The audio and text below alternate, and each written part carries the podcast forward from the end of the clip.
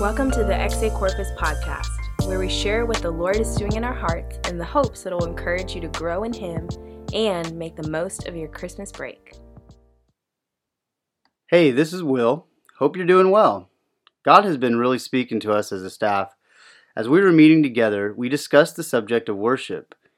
In Isaiah 6, Isaiah was in the presence of God, and it caused him to cry, Woe to me, I am undone. Verse 6 and 7 says, Then one of the seraphim flew with me with a live coal in his hand, which he had taken with tongs from the altar. With it he touched my mouth and said, See, this has touched your lips. Your guilt is taken away, and your sin atoned for. Man, it's a really serious matter to be before the throne of God.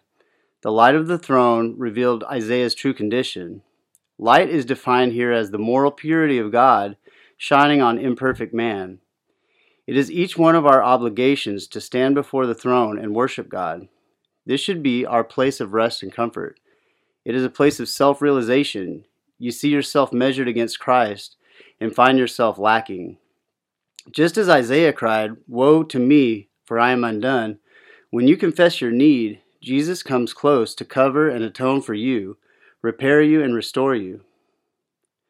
With a right view of yourself before God, Jesus opens the deeper places of your heart hidden things, motivations, bad and good desires, thoughts, and intents of the heart are laid bare for you to see. Jesus already knows what is in us, but standing before us, but standing before the throne allows Jesus to share it with us. God has been speaking to me about having a better experience before His throne.